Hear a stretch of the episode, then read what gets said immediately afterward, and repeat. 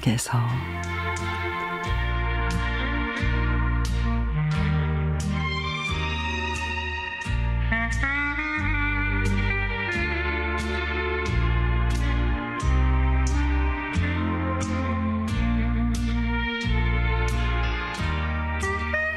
오후 4시 30분경 동네 산책로를 걷다가 집으로 돌아오는 길이면 집 앞 어귀에 우뚝 서 있는 나무 앞에서 쉼을 가집니다.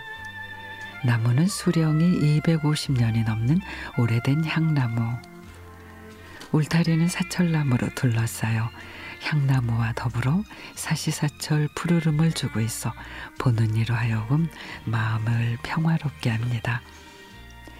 향나무 앞에는 편히 쉴 수 있는 정자와 벤치 그리고 운동기구 몇 가지가 설치돼 있는데 허리와 다리가 부실해 그곳에서 주로 허리 돌리기와 유산소 운동을 합니다. 그러다가 벤치에 앉아 나무를 한참 올려다보며 나무에게 묻습니다. 나무야, 너는 다시 태어나면은 무엇으로 태어나고 싶어? 나무는 대답이 없습니다. 그러다가 아니, 아, 그래, 너는? 이라고 오히려 본인에게 물음표를 던져봅니다. 나는 다시 태어나면은 하늘을 나는 지친 새가 둥지를 틀 수 있는 넉넉한 나무로 태어나고 싶어. 라고 속으로 되뇌입니다. 자연의 순환 앞에 품위를 더해가는 건 긴 세월 풍파를 꼿꼿하게 견뎌내고 초월과 해탈의 경지에 오른 나무만한 게 있을까요? 나무가 좋아하는 건 햇살과 바람입니다. 햇살 한 줌에 가지를 늘어뜨리고 지나가는 바람이 온갖 칭찬을 늘어놓으며 넉살을 떨어도 나무는 우쭐대거나 으스대지 않습니다.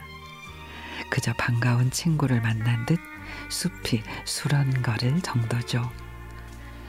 가슴이 답답하거나 우울할 때면 나무 숲을 즐겨 찾습니다. 나무는 늘 그 자리에서 사는 게 힘들다고 깊은 숨을 몰아쉴 때마다 푸른 제 숨을 거저주며 오롯이 사는 일에 열중하라고 합니다. 지금까지도 잘 버텨오고 잘 지냈잖아. 그래, 이제는 괜찮을 거야. 하고 위로하는 듯 말이죠. 내일도 동네 산책로를 거닐 것이고, 오랜 세월 천둥벼락을 품어낸 나무를 숙연한 마음으로 올려다 볼 것입니다.